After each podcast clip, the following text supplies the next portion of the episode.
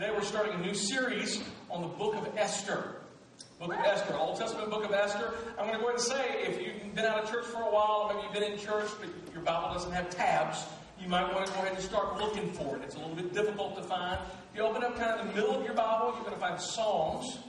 And then if you turn left, you're going to find Esther. You're going to find the book of Job or Job. All right? And then after Job, you're going to hit Esther. So before that, so anyway. In 1933, the population of Jews living in Europe was about 9 million. Most European Jews lived in countries that were eventually dominated or influenced by Nazi Germany. And by 1945, Hitler and the Third Reich, with their final solution to the Jewish question, had slaughtered 6 million Jews. Six million people. Not only did they kill six million Jews, but they also killed handicapped. They, they took out the population Slavics and Poles and Gypsies and homosexuals.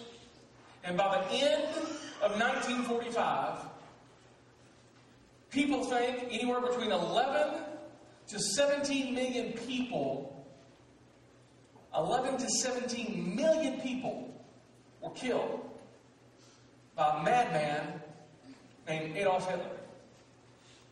And 6 million of those were Jews. Two out of every three Jews were killed.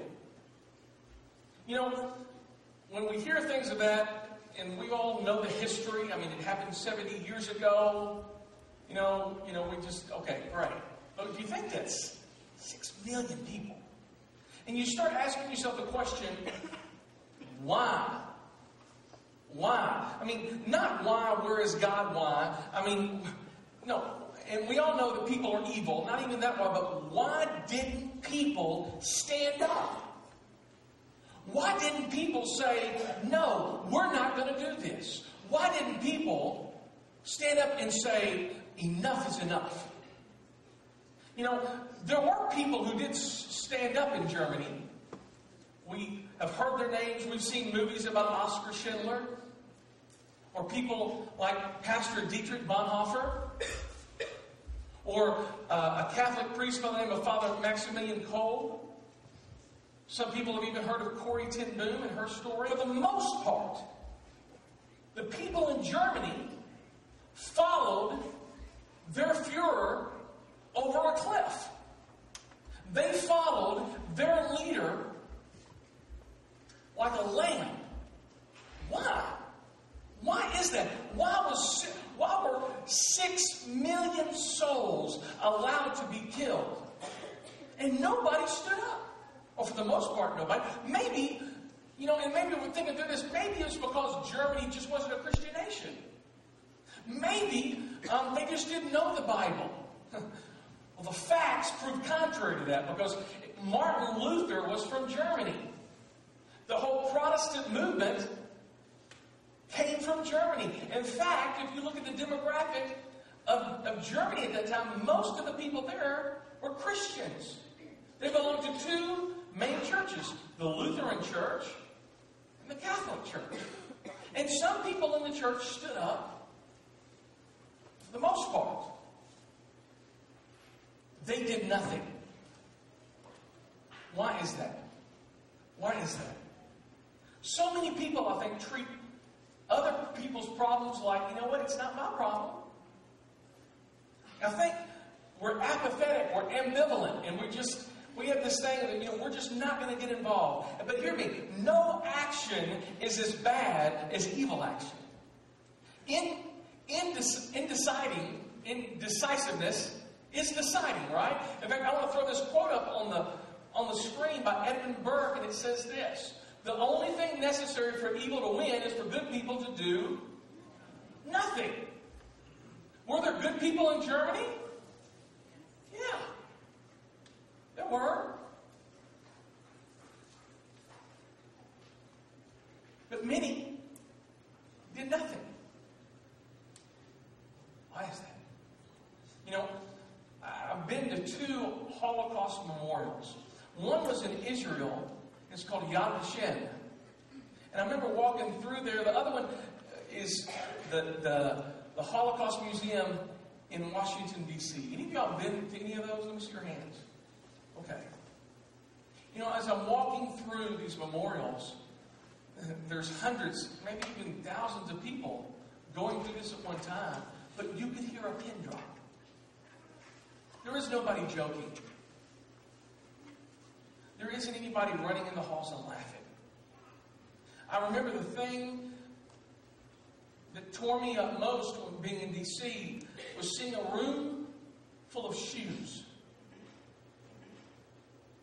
A room full of shoes that once belonged to women and to men and to children.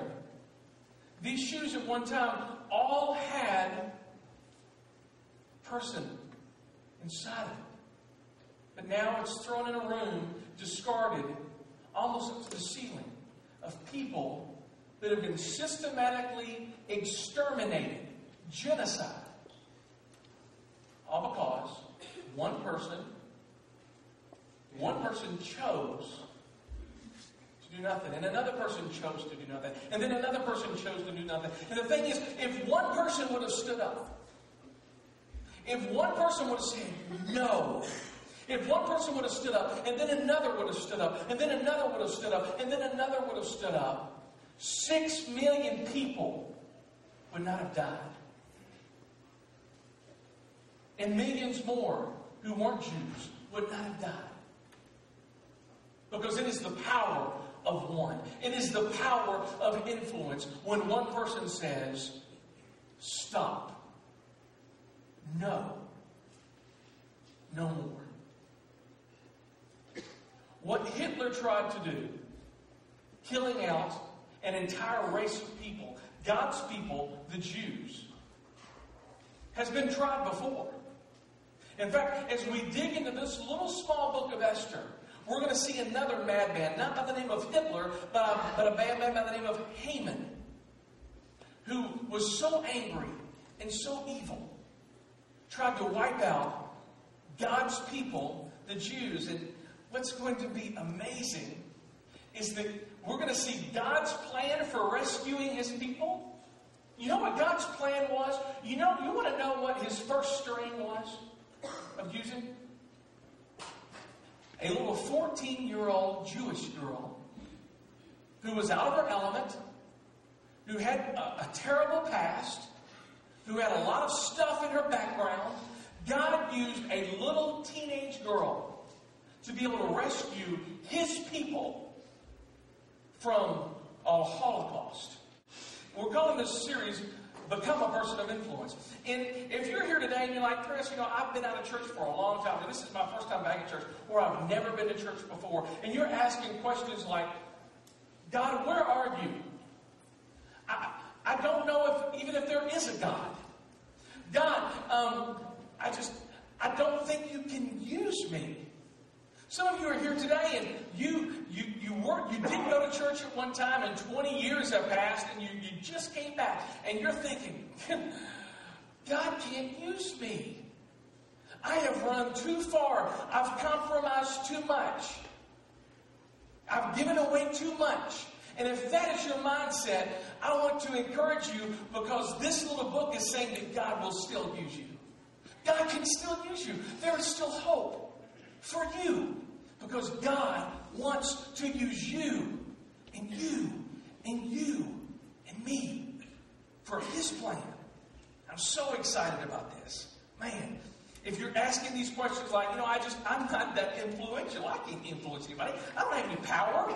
I can't influence somebody else. I can't even control my bad habits. I mean, anybody else feeling like that besides me like that? Okay, thanks for two of you being honest. Right? If you're feeling that way, no, this book is for us. Because God, we're going to see, is in control. As we make our way through the first chapter, there's going to be some things that's going to surprise you. This book is called what? Okay. I'm just going to go ahead and say, we're going to look at this first chapter, and the writer is setting us up for Esther's entrance. giving us the background for when she comes on the scene. And amazingly enough, this writer is setting the stage for a God who never seems to show up. A God who seems absent. A God that we can't find. Let's look at it. Esther chapter 1, verse 1. These events, these events happened in the days of King Xerxes, who reigned over 127 provinces, stretching from India to Ethiopia. At that time, Xerxes ruled the empire from his royal throne at the fortress of Susa. Let me give you some background. I've thrown out a lot of names. It's like I don't know any of those names. At the time, at this time, it's 483 BC. All right? So this happened almost 500 years before Jesus comes on the scene. 483 BC, and the known power of the world is Persia.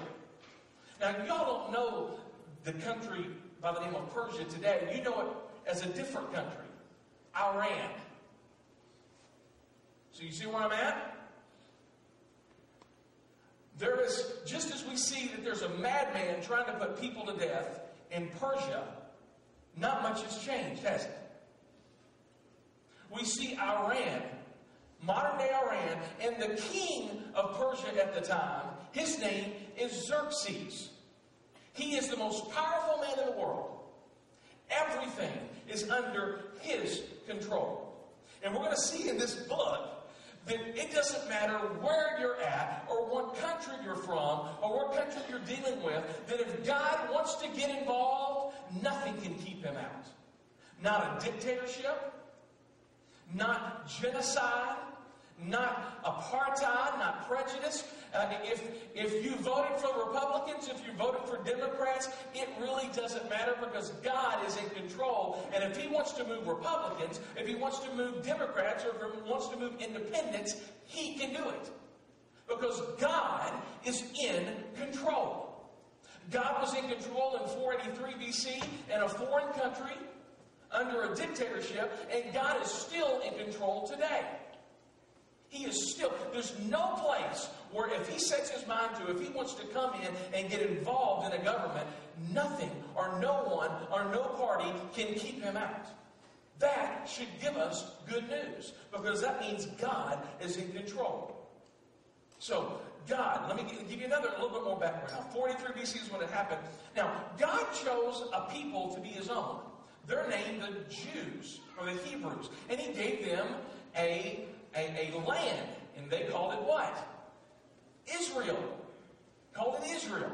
And God told the people he chose, listen, I'm giving you this land, and if you listen and obey me, and if you worship no other God but me, you worship the one true God. Don't worship all of these other gods that all of your countries surrounding you are worshiping. But if you worship me, then I'm going to bless you.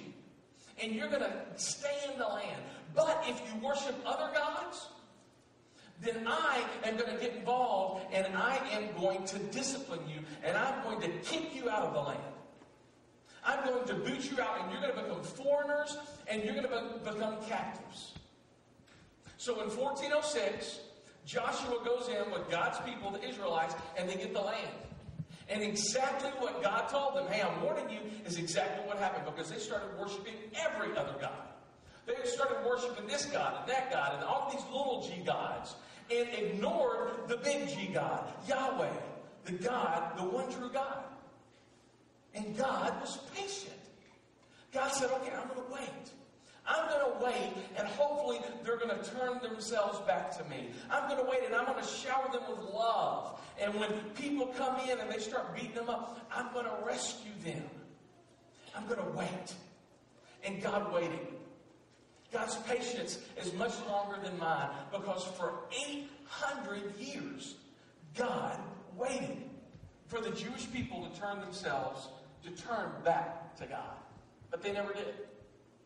So God, always following through on his promises, even when it's to discipline us, he says, I'm going to raise up the Israel's enemy the Babylonians, which is Iraq, modern day Iraq, and they're going to come in. And in 586 BC, they came and they wiped out Jerusalem, the capital of Israel.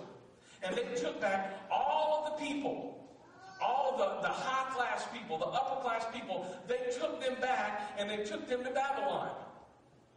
And for 70 years, God's people were foreigners and captives in, in, a, in a faraway land, thousands of miles away. And they had no nation, they had no home. But God, because He's in control, He raises up another army, the Persians, and they come and they wipe out the Babylonians. And King Cyrus says, okay, Jewish people, the Israelites, y'all can go back home. Not only can y'all go back to Israel, but I'm going to give you money. I'm going to give you everything that you need to go back and rebuild your temple. That's amazing. So hundreds of thousands of Jews left captivity and bondage, and they went back to their homeland. You'd think, wow, that's great, right? And it was great. God so patient. But amazingly enough, some Jews stayed behind. Some Jews didn't go back to their homeland. Some Jews became so compromised. They became so compromised that you couldn't even tell that they were Jewish anymore. In fact, if you took out the Hebrew Bible, the Old Testament, they couldn't even read their own language. They couldn't speak their own language. They couldn't listen to their own language because they had become more Persian than Jewish. They had become more ungodly than godly. And all throughout the Old Testament, in some of these books, there's this longing. I can't wait to go back to Israel. I can't wait to go back home. In this book of Esther, you never do read that of that longing to go back home. And what's amazing about this is God chose to use a people who had compromised themselves so much that God chose to come down and say, I'm going to pick you. And I'm going to use you. And that should give you and I encouragement today because I don't know if you feel how I feel sometimes, but I feel sometimes so messed up that I've run so far away from God that God can never use me. And this book says, yes, He can use us. He can totally use us. Because God is in control. God is in control. Now, that's where we're at. And we're going to keep on going. Let's keep on digging. Verse 3 In the third year of his reign, whose reign? Xerxes' reign. Everybody say Xerxes. All right, okay. He gave a banquet for all of his nobles and officials. He invited his military officers of Persia, as well as the princes and nobles of all the provinces. The celebration lasted 180 days. Now, somebody who's good at math, how long is 180 days? That's a long time. Six months. He had a party for six months. What is the longest party you've ever been to? Somebody shout it out. Six hours? Okay. Anyone else? All day? Okay, good. Six months? Three hours? All right, very good. I mean, this dude threw a party for six months. Oh my gosh. So I'm going to keep on going here. I just want to put that through. Now, why did he throw the party? Look at the end of this verse. This verse is very, very important. He threw the party, and the reason why is because it was a tremendous display. He was going he was trying to display something. A display of the opulent wealth of his empire, Xerxes' empire, and the pomp and splendor of Xerxes' majesty. There was that was the reason. He was he was wanting to put his stuff on display. All right? Very powerful person. A party that lasted for six months. All right? I went to some long parties, never a party that lasted for a month, much less six. Keep on going, verse 5. When it was all over, now imagine that, being the janitor for that party, right? When it was all over, the king gave a banquet for all the people. So he gives a party now for everybody. This is a party to close the party. All right? These are party people, right? So he gives a banquet for all the people from the greatest to the least who are in the fortress of Susa. It lasted how long? Okay, again, let's talk about this. Longest uh, party, somebody's been here six hours, right? This is a party for seven days. At the end of six months. That's amazing. All right? Now, I want you to listen to the detail that the writer of this gives describing this party. All right? The king gave a banquet for all the people that lasted for seven days and was held in the courtyard of the palace garden.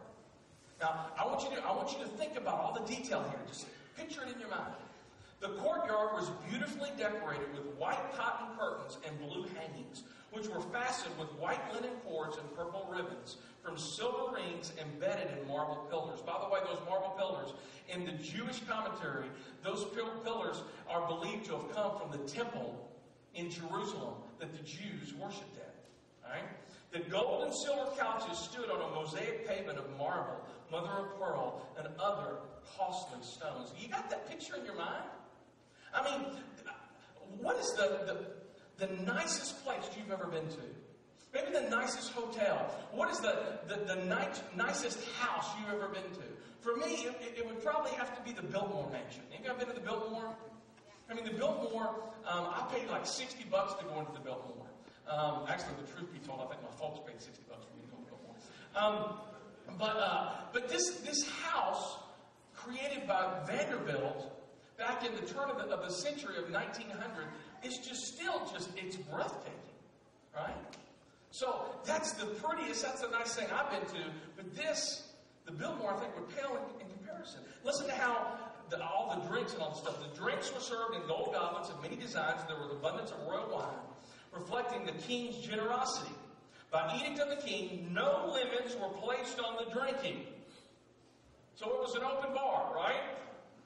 For the king had instructed all his palace officials to serve uh, each man as much as he wanted. Xerxes' rule about drinking was that there was no rule, right? Imagine a room full of guys, because this is only the men, a room full of guys who've been drunk for seven days. Imagine the smell. Okay? I, I want to put you there now. Imagine how, how disheveled everything is. In fact, some of them have been not only drunk for seven days, they've been drunk for six months. All right? Talking about waking up and not losing just a day of your life. What happened? All right? I started drinking in January and it's July. Right? All right? Seven days straight. Now, look at this.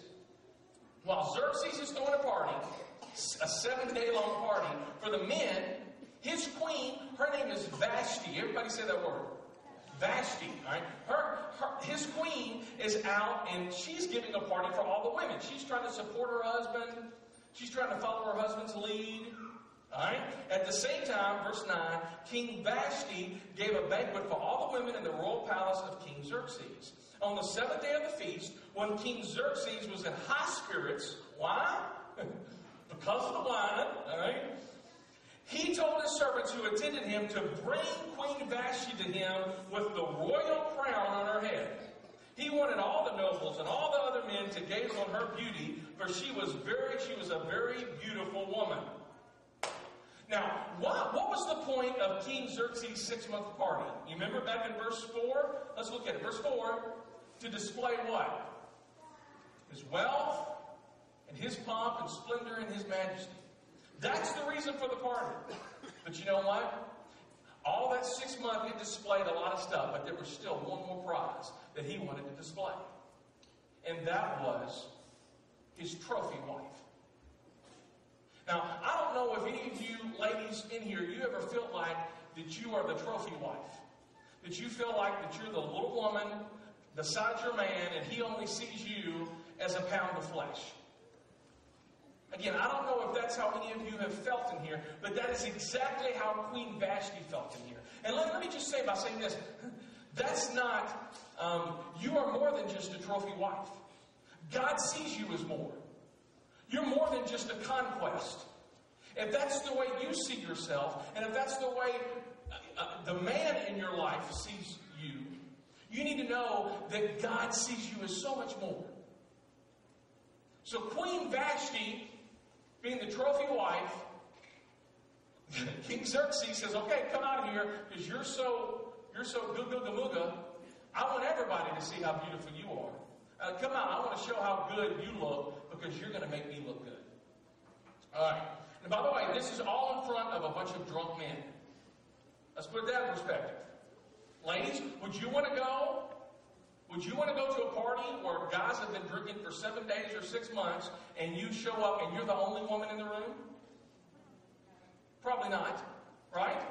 Now, look at this. Verse 12. But when, the, when they conveyed the king's orders to Queen Vashti, hey, come on. She refused to come, and this made the king furious, and he burned with anger. Uh oh, party's over. The king's ticked, the queen's ticked, all right?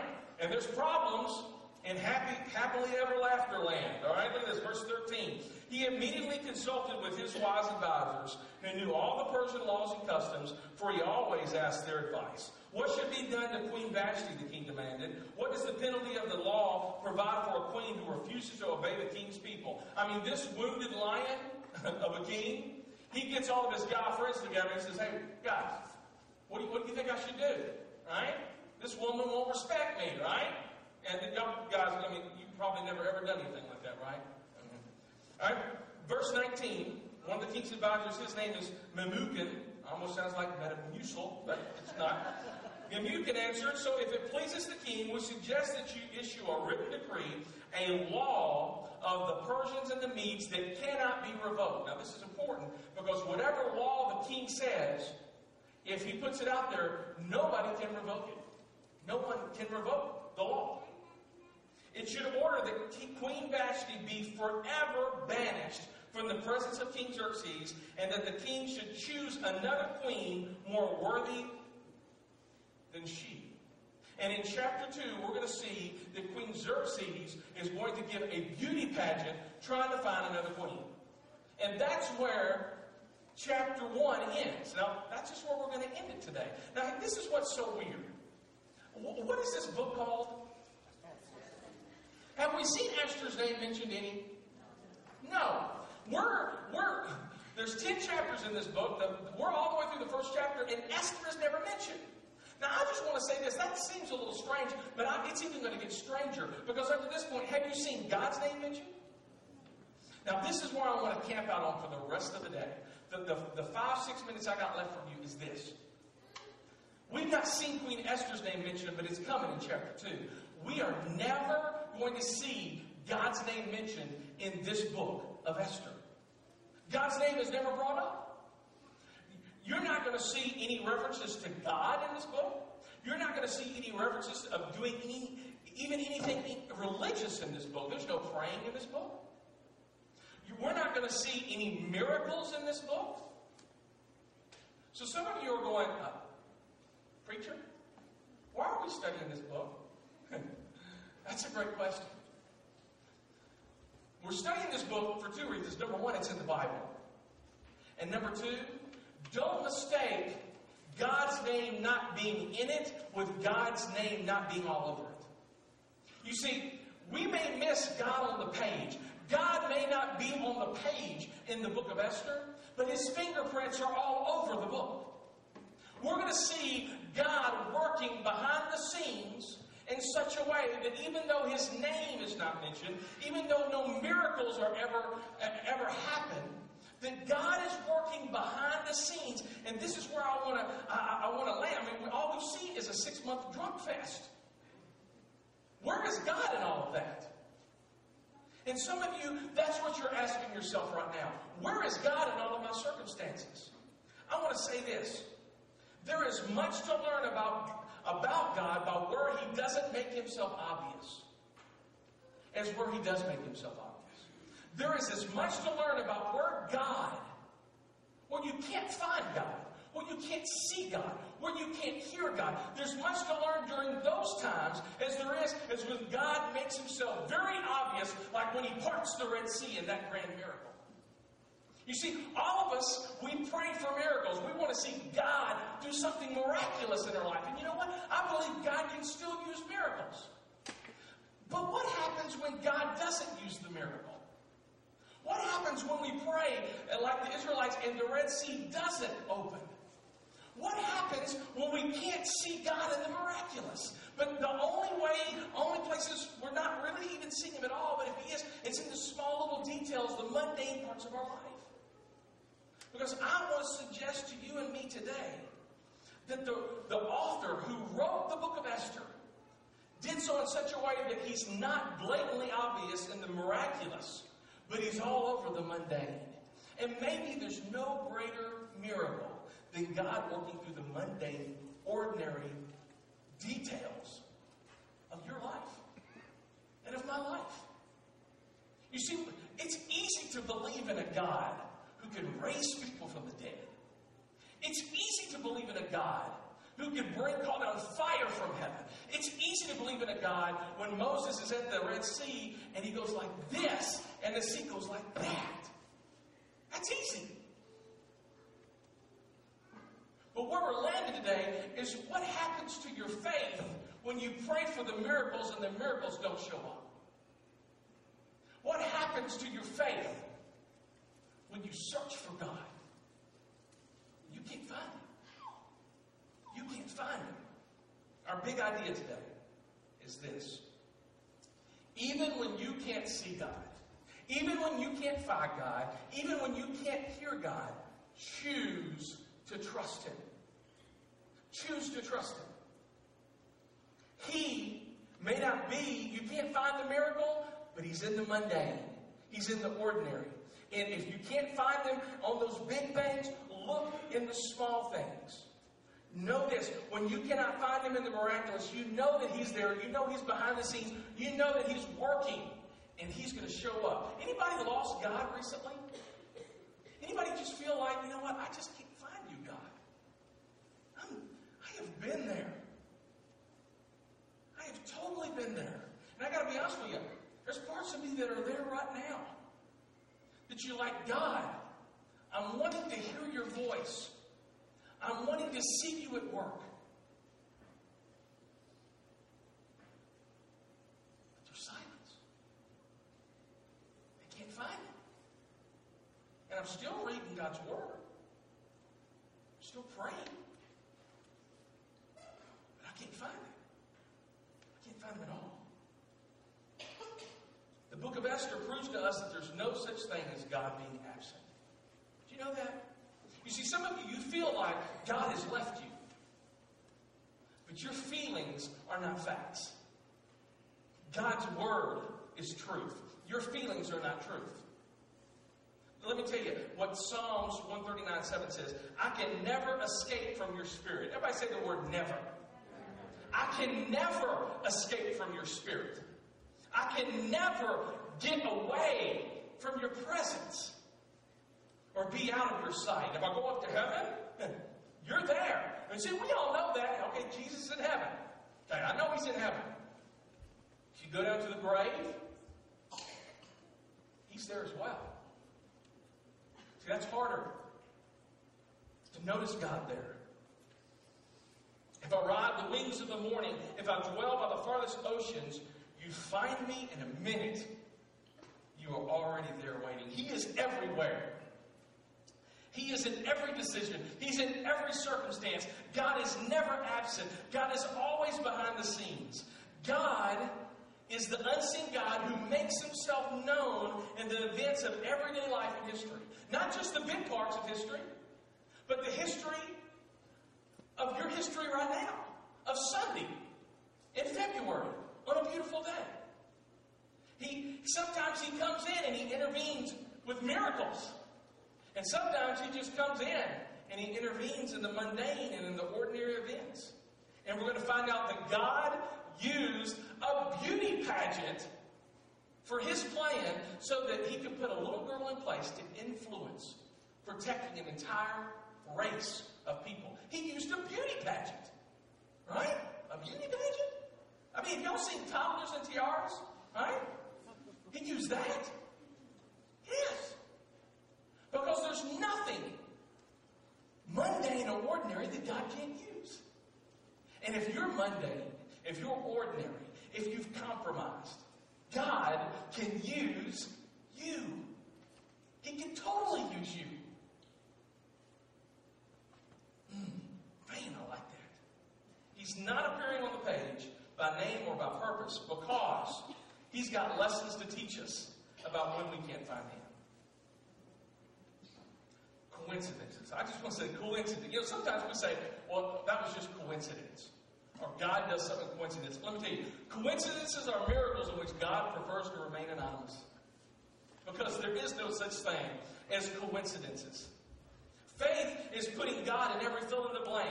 Nothing happens to me by coincidence. God is involved in everything, even when I can't see the evidence. In fact, the last verse I want to show you, Ephesians 1.11. God works out everything. Everybody say the word everything. Now, does everything mean everything? Does that mean that stuff that's happened in your past? Does that mean when you can't pay the bills this month? God works out everything in conformity with the purposes of His will. What seems like a coincidence is really God working behind the scenes in, in the mundane and not in the miraculous. If you wondered, where's God in my life right now? That's exactly where the book of Esther is at. You know, I've, I've asked myself that question because I've been in this book for about four months now, just studying and reading and reading and reading and reading. And I felt so close to God. I've learned so much already that I can't wait to just talk with you guys about it. It's going to be life changing stuff. I've learned so much about this book, but this week has been such a struggle for me because I've, I've strained to hear God's voice. And I want to see God at work. And, and I feel like this week, I just feel like there's just been silence. What happens when there's just silence? What happens when God doesn't make himself obvious? What happens? All of us experience this from time to time where I don't feel like he's close, or I don't feel like he's listening, or I don't feel like he's in my circumstances. And if you if you can't find God in your circumstances, if you can't find God in, in, in, in all the stuff that's happening in your life, if you have lost God in deployments, if you've lost God in family, if you've lost God in church, if you've lost God with how you're dealing with your children or with your spouse or on the job, if you've lost God in any of those places, know that God has not lost you. He still knows where you work. He still knows that you're married to that guy or that girl. He still knows that you're not married at all and that you want to be married. He still knows that your children have ran away from home. He still knows that your children are there. He knows exactly where you're at. And as we end today, know this that when you can't find God, when you can't see God, what's going to happen is He's getting ready to make a grand entrance. There's been time in life when I feel like I've lost God or I can't hear God. And it's during those times that I go, when, when God finally does show up and make himself obvious, I realize he's been there the entire time. and I feel so close to him during this time. Come on, answer a couple of your questions. How can you tell God's voice from others? That's a great question. How I tell God's voice from others is really this, this book here. I believe this book is what he wants us to do. Now, the, the, struggle we have with this is this gives us some really good details, but it doesn't give us every detail, right? When you ask, okay, God, should I get out of the army or should I stay in? God, should I, um, what should I do in dealing with my, and you just put in the blank. Sometimes it doesn't give us the details that we want. So the first thing I would say, how can you tell God's words from others, is you read this book. That's the first thing. And then out, uh, uh, outside of that, you surround yourself with other godly people. You pray. And a lot of times, God uses something inside of us if we are a Christ follower. He gives us His Spirit and He gives us a peace. Uh, many times, He uses my spouse. A lot of times, my spouse's voice sounds a lot like God's voice sometimes. Anybody else? Uh, I'll tell you how it works for me as well is, you know, God surrounds me with some godly people. I, am in a community group that I, I so love these guys and these ladies. And those, when I can't hear God's voice, sometimes I'm able to hang out with them. And where I feel like God's being silent with me, he's, he's, he's speaking to somebody else. And I'm like, okay, okay, that helped. That helped me. So that's one of the ways that I can tell God's voice from others. But know this one of the easiest way is if other people are saying, hey, you need to divorce her. You need to know that's not God's voice. Because God will never contradict His word. So we got to be careful who we're going to listen to.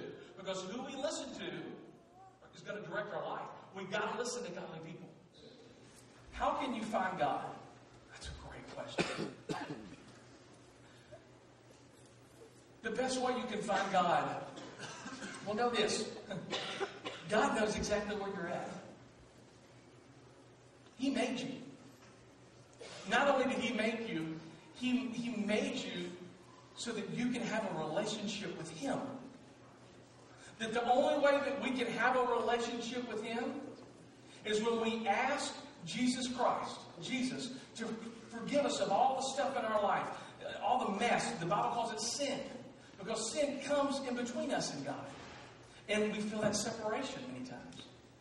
So what we do is we come to Jesus and we ask Him, we pray that He would be our Savior.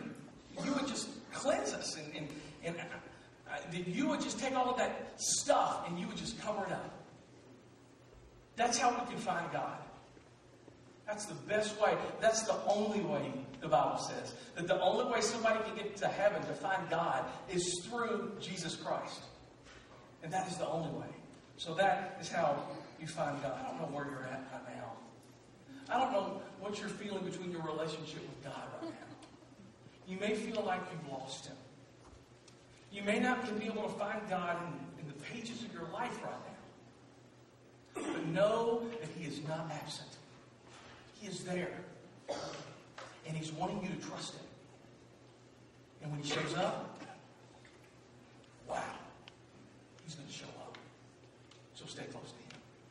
Dear Jesus, we thank you so much, God, for just giving us your word, giving us a book like Esther, and how strange it is, God, that we're never, ever going to really read of your name in, in, in this book.